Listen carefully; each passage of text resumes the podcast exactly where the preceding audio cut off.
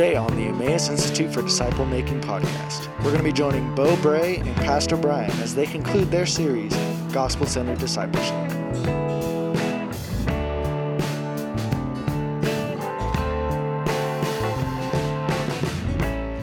Welcome, everybody, to the last class Gospel Centered Discipleship with Brian and Bo. Um, glad you guys are here. Uh, it's the last week. So, uh, what we're going to do, take some time um, to finish up a little bit of the book. So, if you've been reading with us, we've covered through last week uh, chapter 5. Tonight, we're going to talk through chapter 6. Um, Bo's going to lead us through that, and then we're going to act like chapter seven and eight don't exist. So uh, they are good. I don't. I don't want to like dissuade you from reading them yourself. Um, but in chapter seven and eight, uh, Dodson begins to flesh out like into practical methods what he would recommend when it comes to how to actually then make disciples. We've talked a lot over the last few weeks about sort of theologically, philosophically, what is discipleship, what is disciple making, why is, why is it important? And then he puts that into his own form, something he calls fight clubs, um, which you can feel a lot of the language of fighting, uh, why he would choose that, that name for those groups um, in some of the other chapters, especially chapter 2. But uh, it is not the way we've chosen to do things here at the church. A lot of his ideas we've actually taken, we've just sort of named them something different. So, anyway, we're going to cover chapter 6, and then we're going to talk about sort of uh, our model for how we would love for you to practice these things that we've learned um, here within our church. And then we'll uh, answer any questions you guys have and, and be all done. So, kind of a summary, conclusive week for us. And we hope that at the end of it all, you guys will be ready to go and make disciples. We'll, we'll see about that. Yeah. So, uh, first part for me tonight as we get going will be more practical application for us specifically as we are disciples and then as a punt to Brian here in a minute, we'll dive into on to practical application of making other disciples. So, kind of a little, little nuance there. So I got to stand up. I can't sit down. I'm sorry. I'm sorry. I got to do it. I've been sitting down all day. Oh, yeah. See, look at you. Fair warning tonight. I hope your wrists your are loose because uh, I feel like tonight is going to be like book drop recommendation night. I'll tell you right now. Yeah, you brought a stack. Uh, because I was like, we did not coordinate this, by the way. Yeah, so yeah. Take one. Yeah. Especially since I've harped, you know, like on weeks that like, you know, the Holy Spirit is all you need for discipleship. And so, hey, here's 73 more books for you to go read. So there you go. All right. So over the past few weeks, like Brian said, we've talked uh, theology, we've talked uh, framework of being a disciple, we've talked uh, an accurate understanding of what we mean here at Emmaus about discipleship and our, I'll say our uh, our ecclesiology on how we live that out uh, here. So again, like I mentioned before, our uh, topic tonight is really going to be application. Um, that's the part that I'm going to be talking about. Excuse me, uh, for discipleship for yourself. So, um, right out of the gate, you, does everybody have uh, handouts? Everybody has them already? Okay. So let's dive in uh, because we've got to get after this because I'm going to go really long and not going to leave him with much time. So. Um, all right. So the three areas that we're converted um, when the gospel converts us. So these are your blanks to start with. This is what we're going to be building off of. So we're converted to Christ. We're converted to uh, to the church, and we're converted to the mission. So to Christ, to church, and to mission. So all three of those areas are what we're going to dig into a little bit more tonight. So, what I want to start out with is that I want to make sure that we're looking through all of these with a particular view. I want us to look at these through the lens, if you will, of community, right? Because we talked last week about the Trinity specifically. So, our God is inherently a God of community three and one, one and three, right? Excuse me. So, it's almost impossible to see how the gospel converts us apart from community. All right, so consider it for a moment. Like, how are you pointed to Christ? Like someone has to point you there, right? Uh, what, John 14, I believe? You know, how will they know if they have not heard? How will they hear if no one is sent to teach them? How, how will someone be sent if no one sends them, right? So the way that you hear and are converted to the gospel is through community. Um, how else? How do you become invested in uh, your church and are changed through it? Well, through community. Uh, how are your hearts changed so that, you know, Lord willing, we live by the Holy Spirit? Well, through community. So, community. Um, and again, all right, here's the first book drop, sorry.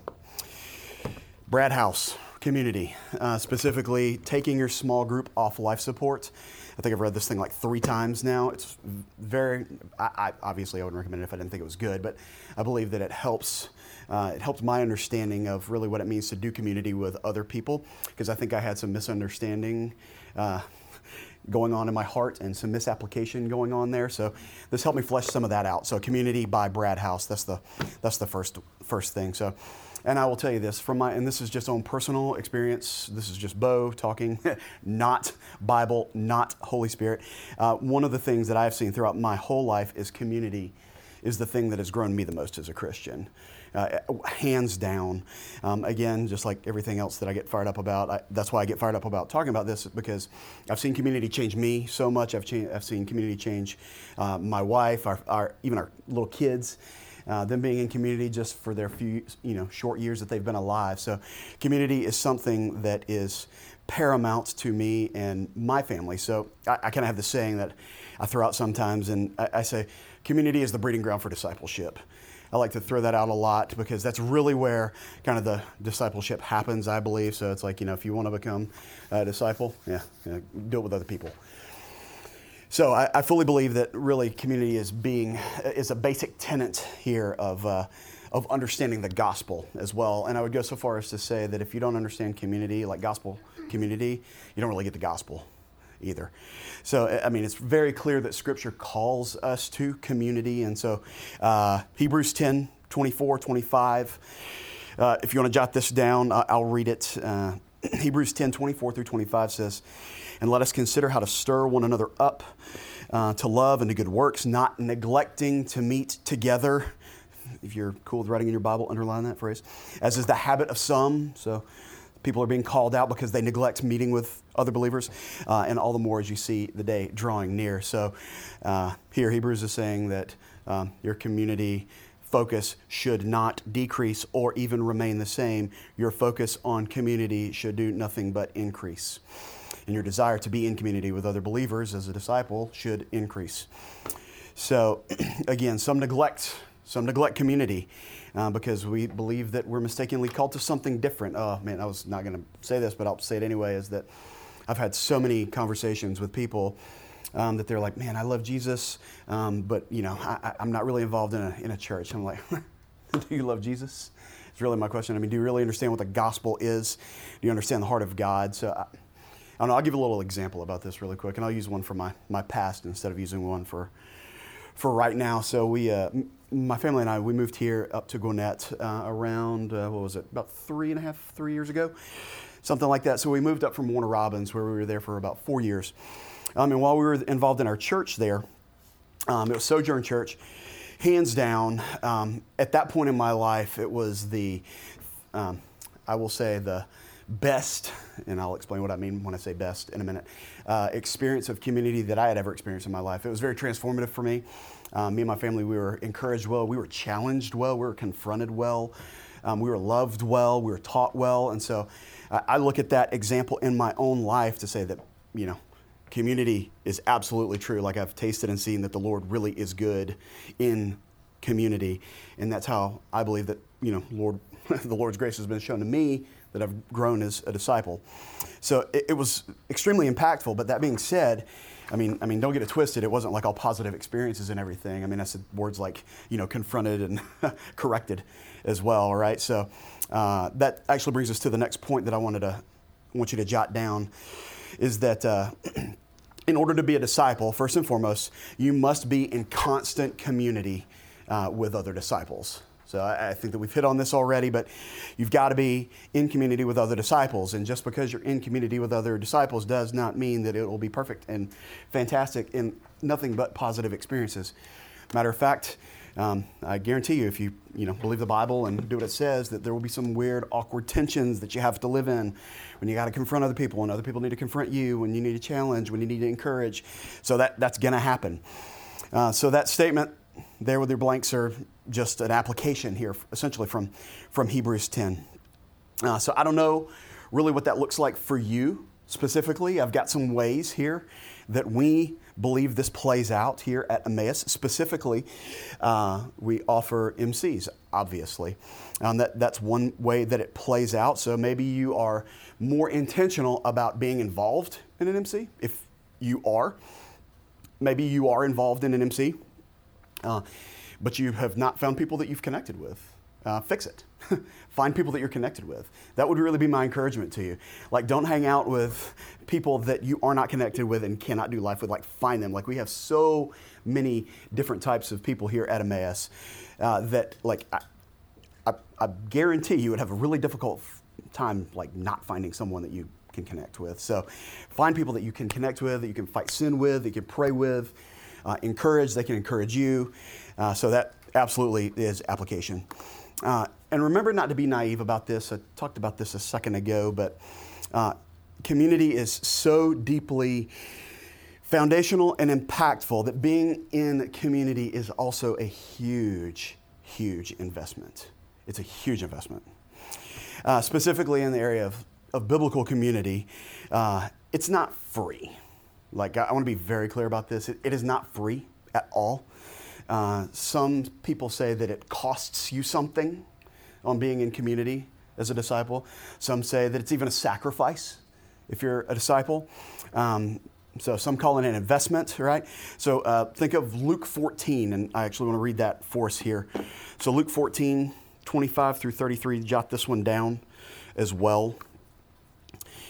Uh, Luke 14, 25 through 33 says, Now great crowds accompanied him, him being Jesus, uh, and, uh, and he turned to him and said to them, if anyone comes to me and does not hate his own father and mother and wife and children and brothers and sisters, yes, and even his own life, he cannot be my disciple.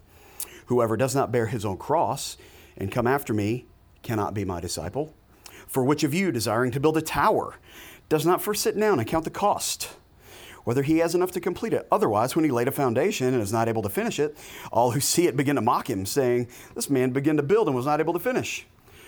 Or what king was going to go out and encounter another king in war will not sit down first and deliberate whether he's able with 10,000 to meet who comes against him with 20,000? And if not, while the other's a great way off, he sends a delegation and asks for terms of peace. So therefore, any one of you who does not renounce all that he has cannot be my disciple. So we could talk a lot about the words of Jesus there, but I want us to have two, two thoughts here, two key takeaways from this that I think are really important for us to realize and being able to apply this.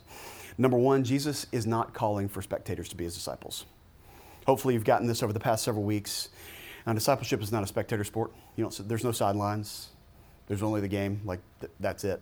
Um, he, Jesus is literally, I like sports language. Uh, so he's literally recruiting people to be involved.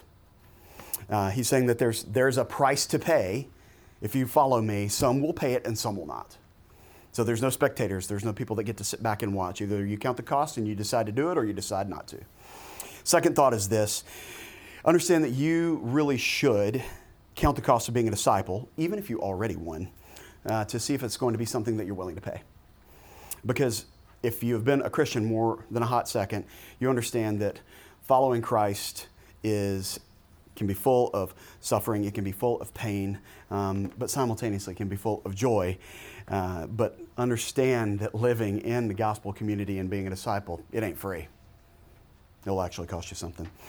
So uh, understand that second point here because we should really think through this, I think, at a very, very deep level. I don't know about you, but when I hear something and I need to think through it and process it and ask, man, am I, am I really doing that? I like asking questions to myself. I'm weird. I know. I get it. I do. I really. I, I do a lot. And uh, specifically, I ask questions of myself, and then even weirder, I answer my own questions with other questions. So let's do that now. So here's my question to all of you to think through this and to process this. All right. Who are you in community with at Emmaus Church? I'm not being hypothetical, I'm not being generic. Um, I'm not being philosophical. I'm asking you a very specific question. You don't have to answer me. As you answer in your own heart, who are you in community with here at Emmaus Church? Who are you intentionally gathering with, sharing life with? Who? And let me be clear. I'm specifically asking you for people at this local body, at Emmaus. I'm not asking you right now about maybe, maybe your childhood friends, maybe your other close friends outside of Emmaus. I'm not asking you about that right now. I'm asking you about who you are involved with at Emmaus that you are doing life with and being discipled by and discipling. And if you're thinking, Bo, there's not really anybody here at Emmaus that I'm doing life with, I'm not going to drop the hammer on you, neither is Brian. We want to encourage you to get involved with community and being a disciple with other people here at our local body. Because if we take a minute and step back at what we've been blessed with in God's providence here at Emmaus, we've really been given something very special, right? You're in a church that encourages uh, like crazy gospel community, right? I mean, we, we're sitting in a class right now during the summer when everybody else is doing, I don't know, lake life, I guess. I guess that's what you do in the summer, right? Um, and we encourage biblical community like crazy because we want you to follow Jesus. Um, and our church makes this a priority. We talk about it all the time. We have people that get paid to talk about it all the time. Um, and to, like that's how big of a deal that we make it. So I mean, please understand that we are extremely blessed to be in a church that loves Jesus and take the word very seriously and prioritize this. So, all right, that's my little diatribe on that. But um, so. And did you know? Uh, nope, nope, nope. So, for instance, because I know what you're going to say. Uh, so, if you're not involved in a missional community. which is probably what you were getting ready to say. Registration kicks up for those in just a few short weeks. And I hear there's a pretty cool one in Bethlehem, too. I'm just saying. So, anyway. Other side of the moon. Other side of the moon. That's right. Far side of the moon. All right, so uh, back to thinking through the cost of, of being a disciple here for a minute. Dodson addresses this scenario kind of back to the whole asking questions to figure out, you know, where your heart is. Dodson actually does this over on page 111. I don't know if you read the story or not, but it, it's pretty profound to me, at least I believe it is. So he's dealing with this question about, you know, all right, cool, I, am I'm digging this whole thing, right? We should be involved with others deeply. I get that, yeah. And someone asks him the question, great, uh, do we have to meet every week? Can't we just meet every other week in our group, right? Fair question, not criticizing the question. I've asked that question, very fair question. Dodson responds, I think, very. Uh, fantastic answer. He says, How can we be family if we only gather once every two weeks? I'm not telling you this to recommend a frequency, I'm telling you this to search your heart. The only way that you can be family with someone is if you're actually involved with them. That's it. Right? It's kind of like the example that I gave before. You can only, you, it's possible to have someone live in your house and you know them, but you don't actually know them. It's the same concept.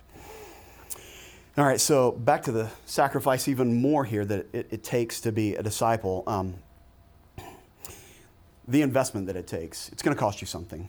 You're going to pay with your time, you're going to pay with your privacy, you're going to pay with uh, being inconvenienced and gasped. You're going to pay with your money. Because, like, you know, paying to eat meals with other people, paying for stuff, like, it, it costs you things more than just your little old inconvenience, it, it, it, literally costs money too. So when we make the investment, I think that we something uh, we see something very specific happen within us, um, and that's again where we started. So the three areas. And how we're we doing on time? Are we doing on time? Okay, seven o'clock. All right. So the three areas to, uh, we're converted to: to Christ, to church, and to mission. So all of that to lead up to this, um, because think about this: when we're converted to become a Christian, we're converted. Um, through the gospel, right? We're converted through the power of the Holy Spirit. We're converted through the Word of God, but we're also converted to something, right? So when you know God takes that heart of stone and pulls it out and gives us that heart of flesh, He actually sends us in a completely different direction than we were going to begin with, right? So we're converted to something. So we've talked about the first one, I, I believe, a lot. So being converted to Christ. So uh, let's talk about converted, being converted in Jesus' church and converted into his mission. Uh, so uh, check out page 109 really quick if you have your book. Ooh, I brought an illustration too. Hold on. I get really jazzed up about this. Here's my illustration. Page 109, right? I think that's what I said. Yep. All right, he says this. So he says, Those who have been converted to, uh, converted to Jesus are converted to his body. To reject our conversion to the church is to disobey the head and distort his body. We are not converted to a disembodied head, we are converted to an embodied Christ, which includes head and body. Unfortunately, many of us have a disembodied Jesus, perhaps a bobblehead Jesus, all head and very little body. Who knew that I had a bobblehead Jesus hanging out on my bookshelf with me?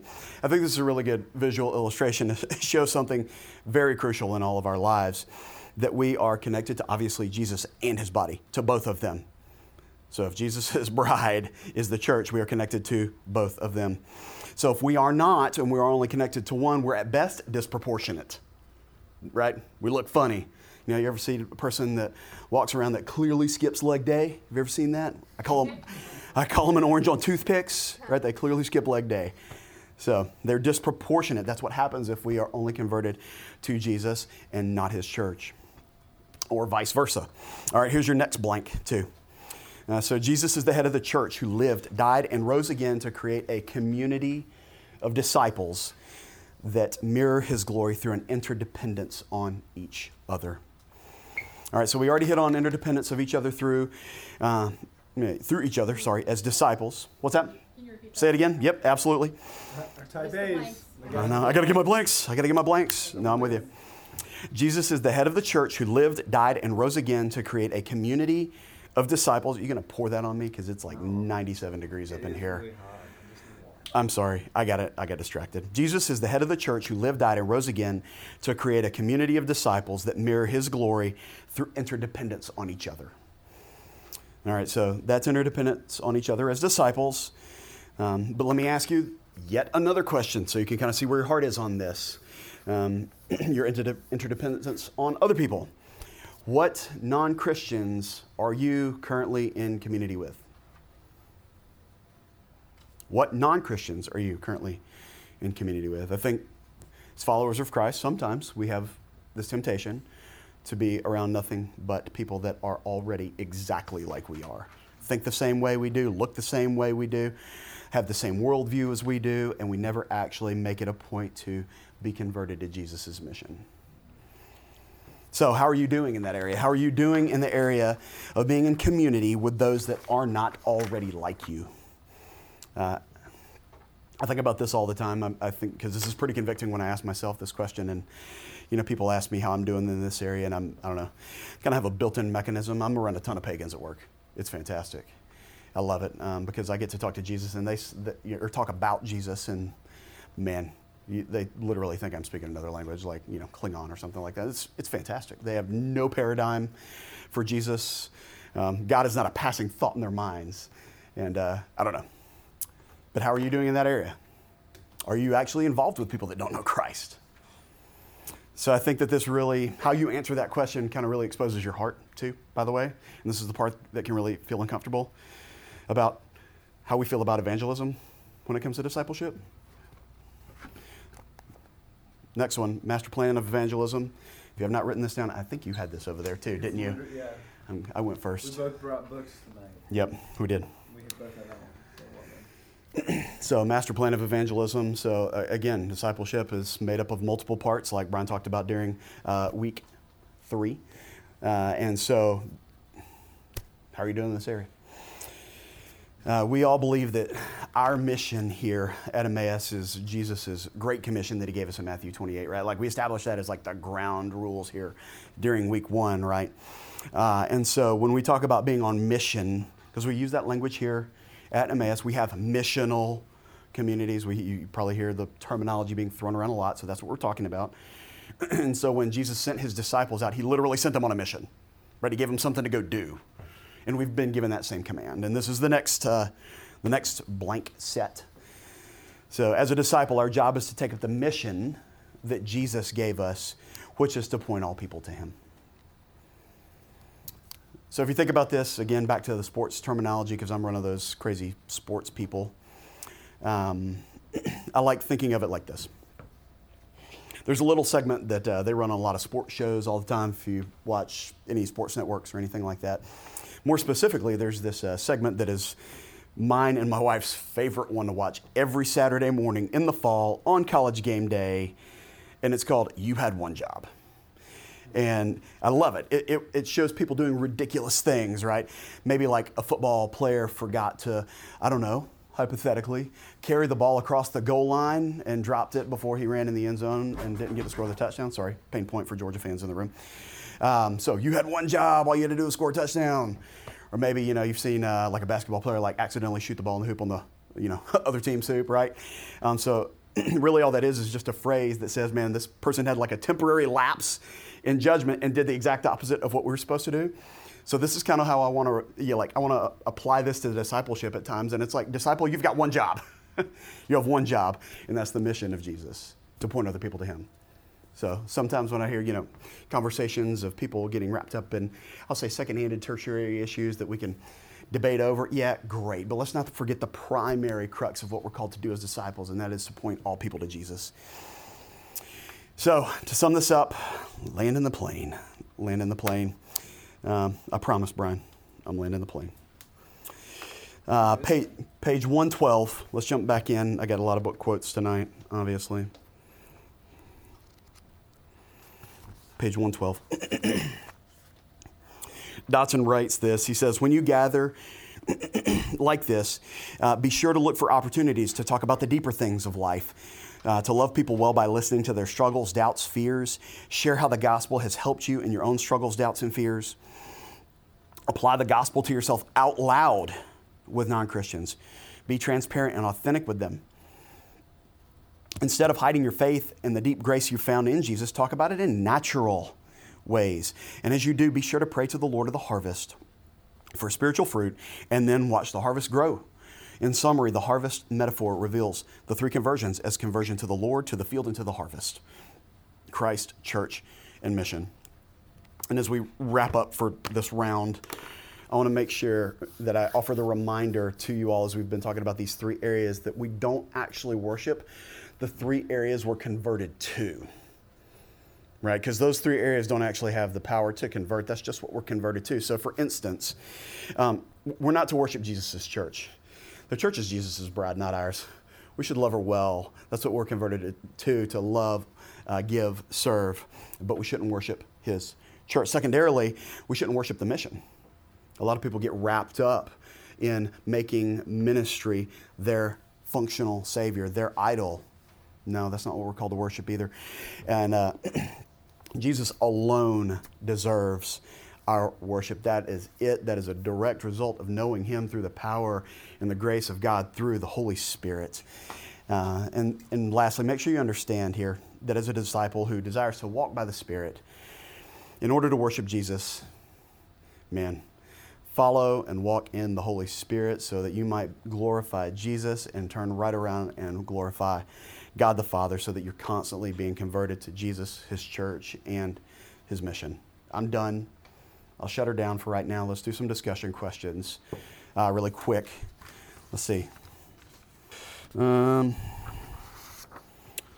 we got time to do three. I give you a bonus one this week. We'll see if we get to it, but yeah. Let's do all three. Three, two, one, go.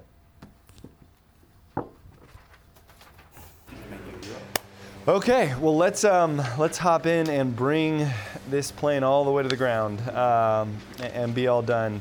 Um, okay, so uh, this whole class has been about uh, considering the question of how to make disciples, right? So we we began with the Great Commission, which is where anyone should begin when talking about disciple making. Uh, Christ's command for us individually and corporately. We talked about that week one.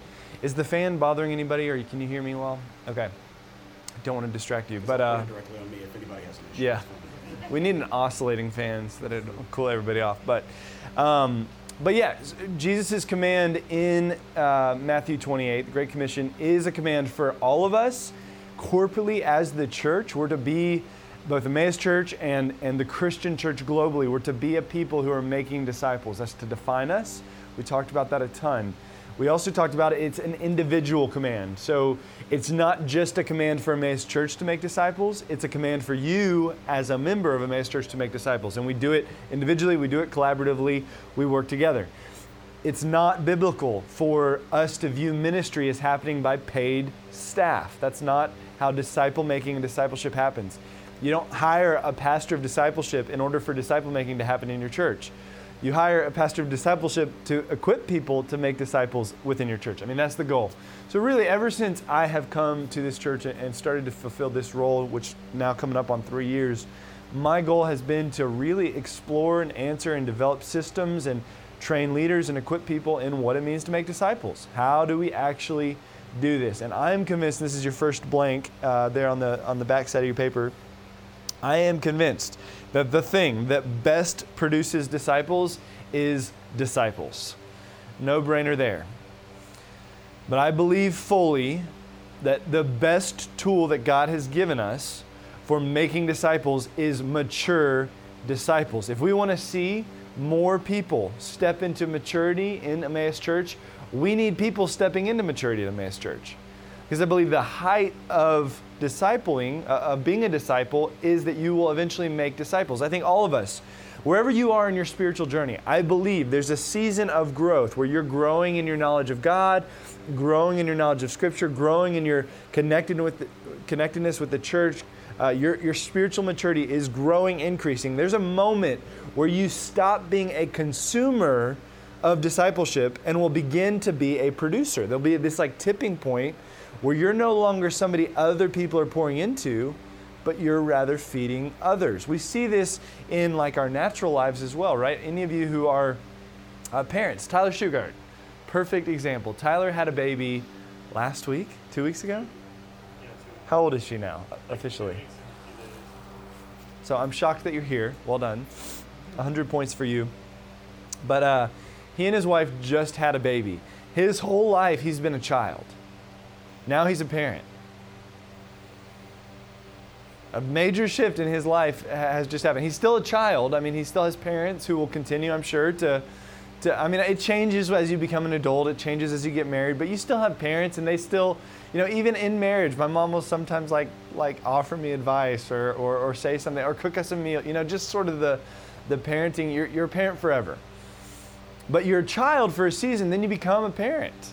You begin you stop being somebody who's taken care of and you become an adult who takes care of others. It's the same with our spiritual lives as well. God's created a model by which the world will be populated with disciples and it is other disciples. A few things that this means and a few things it doesn't mean. Two things it doesn't mean. Uh, how are disciples made? I would say not through conferences and events. So, the best way, the, the way Jesus has sort of commanded us and, and designed for this to happen in our lives is not through conferences or events. I don't think discipleship and, and growing into spiritual maturity can happen in a weekend. I don't think it can happen in a five week class, even.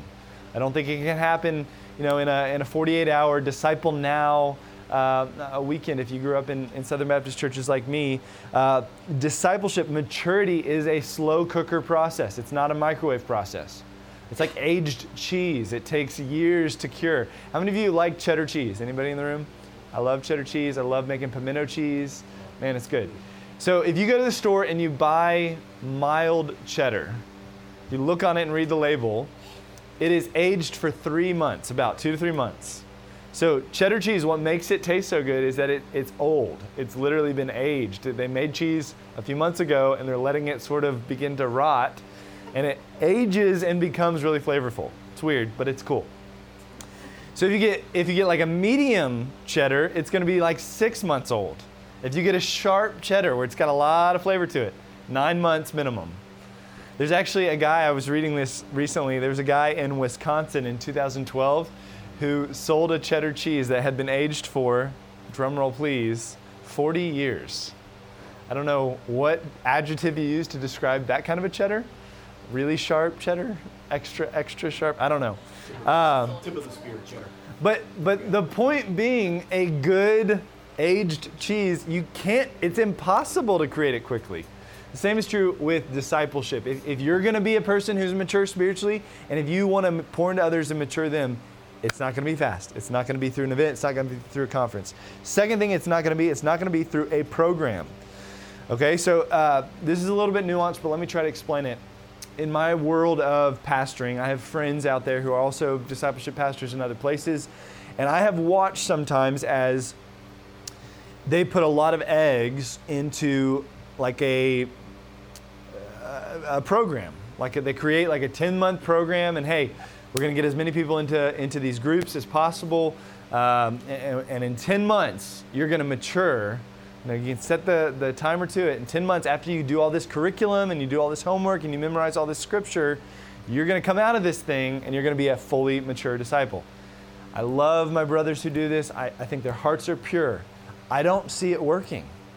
I've even met with some of them like years down the road after they've done this process and seen, yeah, there's a bunch of people who have like graduated and received certificates of some program, but like they're not they're not leading lost people to salvation. They're not leading immature disciples to maturity. There's no outpouring, producing of discipleship that's happening in their lives. They're still they're just like, you know, immature believers with a certificate now. I don't think you can programatize it. It's not that easy. So, even as we get into the specifics in a few minutes about how to make disciples here at our church, I want you to feel the weight of it's not so simple as to have step one, point A, and step two, point, point A and point B, and, and I'm going to do these 16 things in these 10 months and then I'll be done. Making disciples is difficult, it's challenging, it's, it's one step forward and two steps back. If you go read and watch Jesus and how he discipled the 12 through the, the, the Gospels, just go read it. You will watch him be frustrated with the lack of progression over and over again, especially if you read Mark. He is so harsh. Mark just like, I guess, was really accurate with all of his, uh, his writing, uh, a recording of Jesus' words, and he holds no punches as he recounts what Jesus said. Over and over again, Jesus will, will say sharp things. Are you still not getting it? Are you, are you so weak? You know, Jesus just sort of, uh, as he's discipling these guys, confronting them in their struggles and calling them forward. It's, it's back and forth, one step forward, two, two steps back. It's not so easy as to be programatized. So, what is it? It's not conferences and events and it's not programs. What do we do? How do we actually do this? The answer is it's people. It's exactly what Bo talked about. It's relationships, it's community, it's engaging with people. Exactly what Jesus did while he was here on earth in deep relationships, investing in them, sharing life with them, spending time with them, rebuking sin in them. When you see failures, being willing to speak up about it, in love, speaking truth in love, and beckoning them back to obedience. It's eventually releasing them and commissioning them out to go do it themselves. It's investing in people. This is exactly what this whole book, which both Bo and I are recommending to you, Master Plan of Evangelism, that's exactly what it's all about. Which one of the reasons I love Robert Coleman, it's called Master Plan of Evangelism. It could equally be called Master Plan of Discipleship because as we've talked about in this class, those are one word. They should be one word. It's one idea. But the point is, Jesus, the Master, his plan of evangelizing the world, of discipling the world, uh, you'll see him just flesh this out in full in that book. His plan was people. It wasn't a program. His plan was I'm going to find 12 men who are willing to learn. I'm going to pour into them as hard as I can, share my life as closely as I can for just three years. It's not going to be 10 months. It's not going to be two weeks. It's not going to be a weekend. It's going to take some time, but I'm going to invest myself so fully that in those three years, they're going to grow to maturity, and I can then leave. I can entrust the whole rest of the world through all of human history to them. And guess what? Since that moment, it's 2019, y'all. There's been two millennia of it working. Jesus' plan is effective. We don't have to wonder if the people process actually works. The reason you know about Jesus today is because the plan works.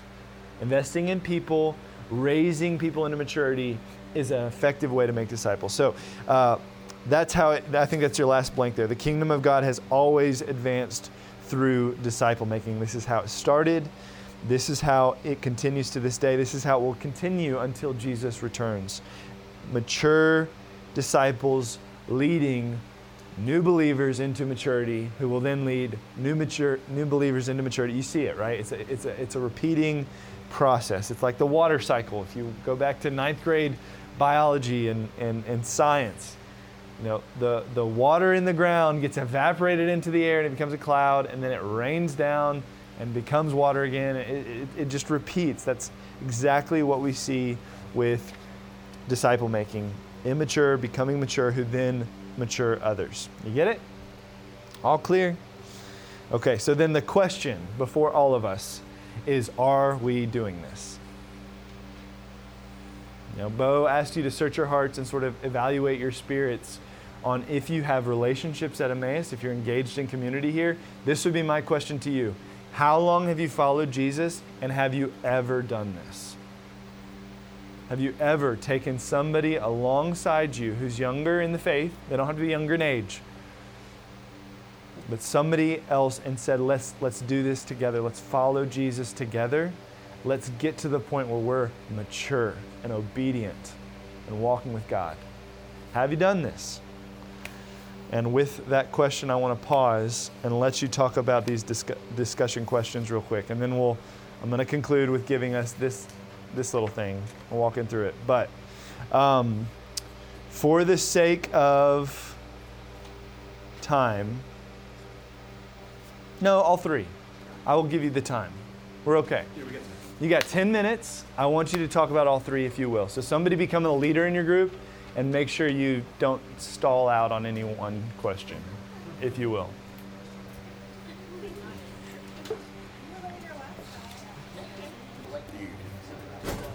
All right. That was 10 minutes. Flew by. Okay. Um, so, all of that being said, Bo, if you will help me pass these, these things out, what I'd like to do now with our final 10 minutes here, and then we'll take any questions you have, is to just briefly walk through uh, this for you. So, this is for you to keep. If you ever want more copies, I'm more than glad to send you the PDF. Uh, more than glad to print you as many copies as you'd like.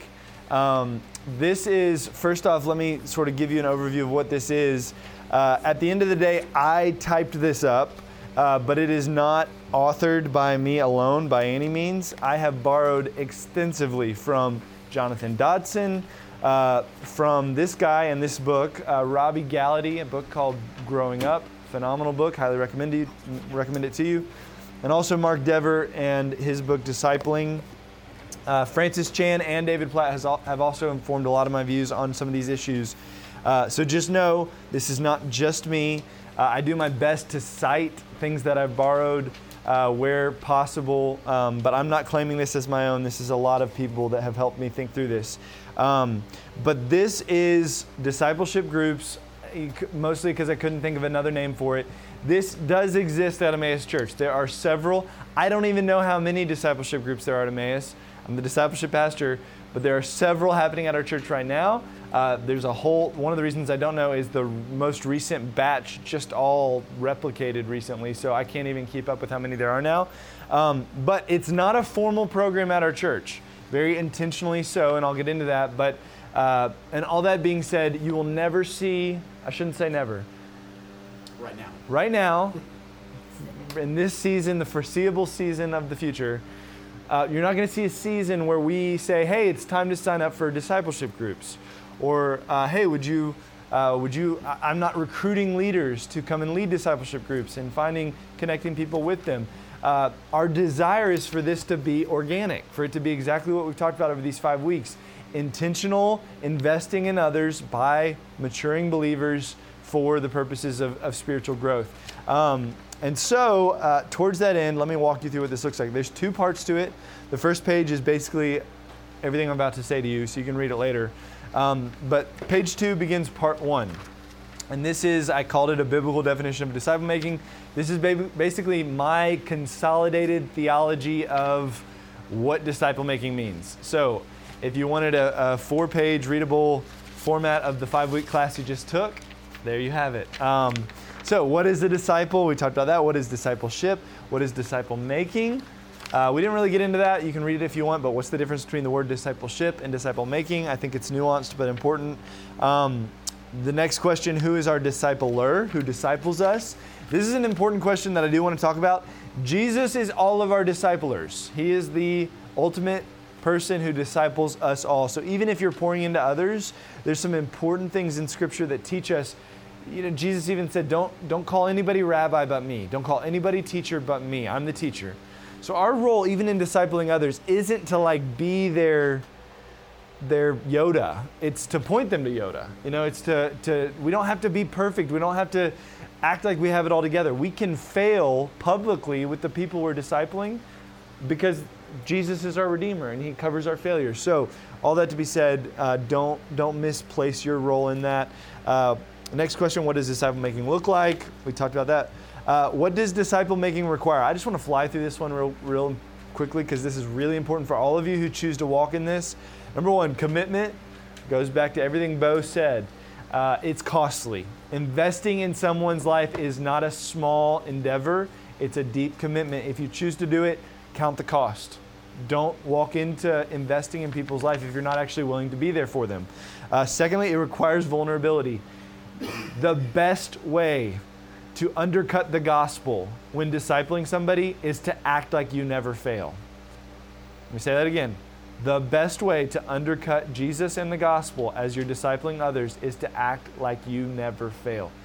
Vulnerability is required. If we're going to teach people to treasure and to trust and to savor Jesus, we have to be ready to be honest with them about our own heart failures. And perhaps God's led you into a season of success now. Praise be to God for that if He has. But in the seasons where you have failed, be honest with them. Talk them through what it feels like to sin, what it feels like to sin big, what it feels like to repent of those things. Those are important things to share.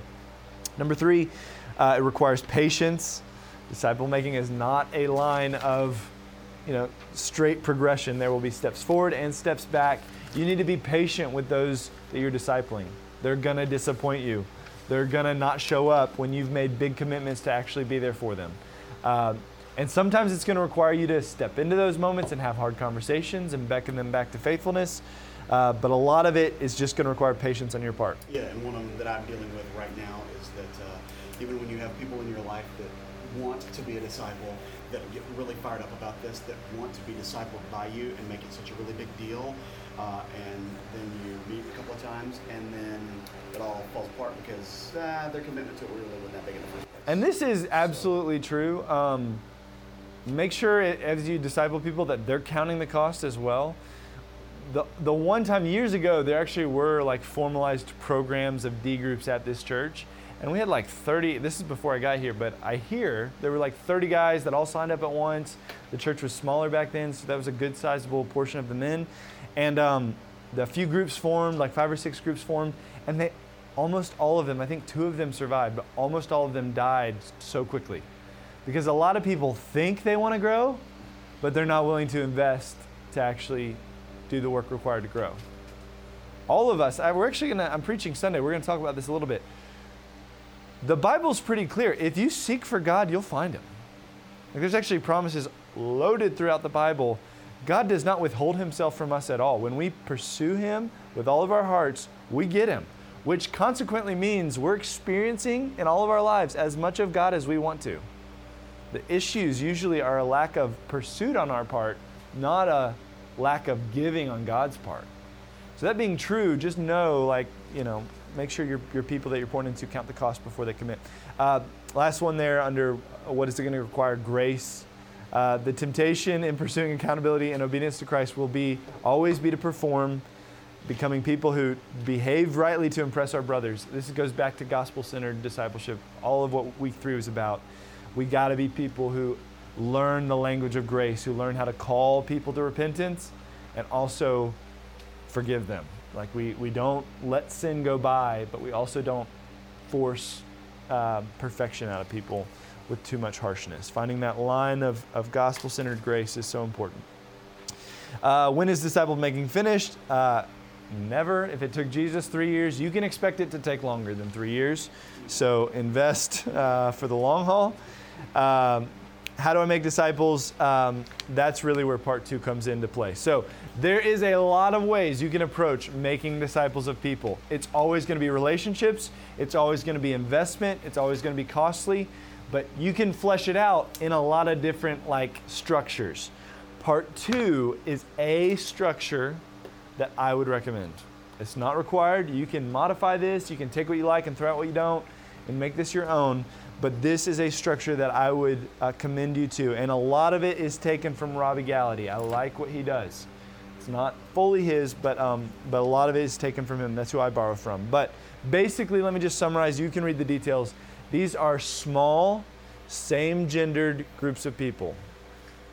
So that means if you're a man, you're with men. If you're a woman, you're with women. Three to five people. Three is fine. I would say it's not two people. You can do a, you can disciple somebody if it's one on one. It's not a group though. That's just two people. Um, so if you if you want to start a group, you look for at least two others that you can pour into, or or, or, or uh, a few other ones. There needs to be a leader. You do not have to be like fully spiritually mature yourself. You know, Paul and Barnabas were brothers and they discipled each other. It's okay to, to be like in a group of brothers and you're just the leader who's, who's leading us all to walk in Jesus. Um, that works. You can also have the, the Paul and Timothy relationship where it's a, a true older, wiser man pouring into younger people. Both work, uh, but there needs to be a leader. It's a small group.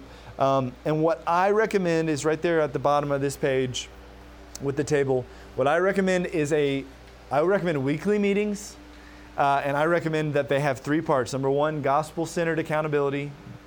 So important that it's not just accountability, it's gospel centered accountability, but like a time of honesty about where you're failing and where you're succeeding.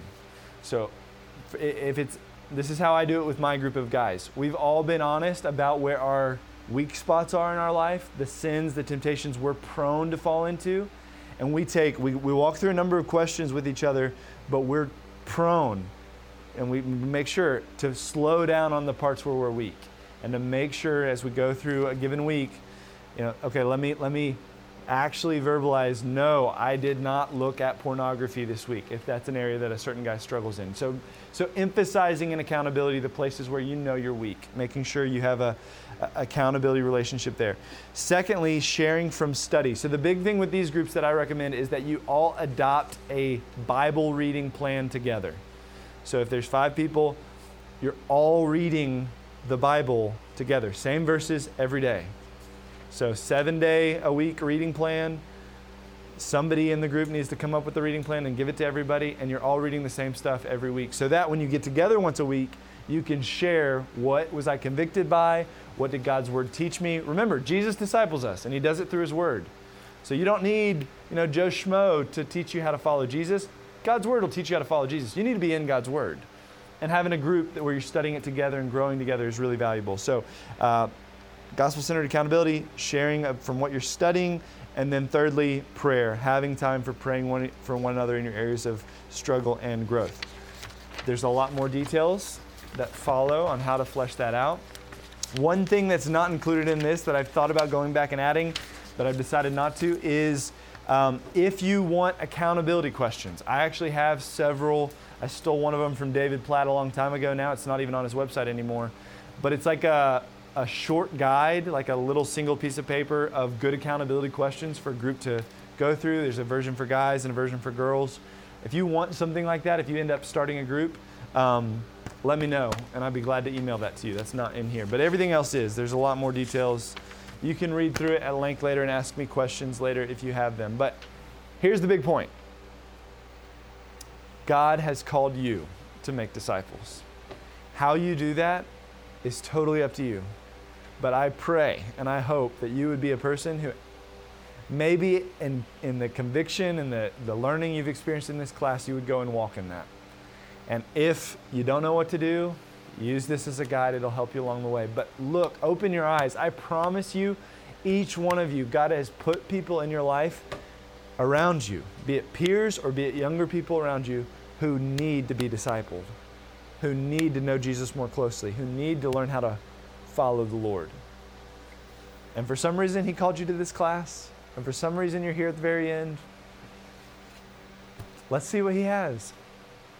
I would love to see 15 groups get going. That'd be a great joy. And you don't need anybody to tell you that you're qualified to do it. Guess who qualified you? Jesus did. When He saved you, when He called you in the Great Commission to be a disciple maker, you're qualified. You got what you need. You got the Holy Spirit inside of you. Let's do it. Let's walk in obedience. So, with that, we have one minute for questions. no, but seriously, do you have any questions? Any, anybody with like a burning question, a big one that's in your mind? Um, I assume you strongly recommend this when people up from Emmaus.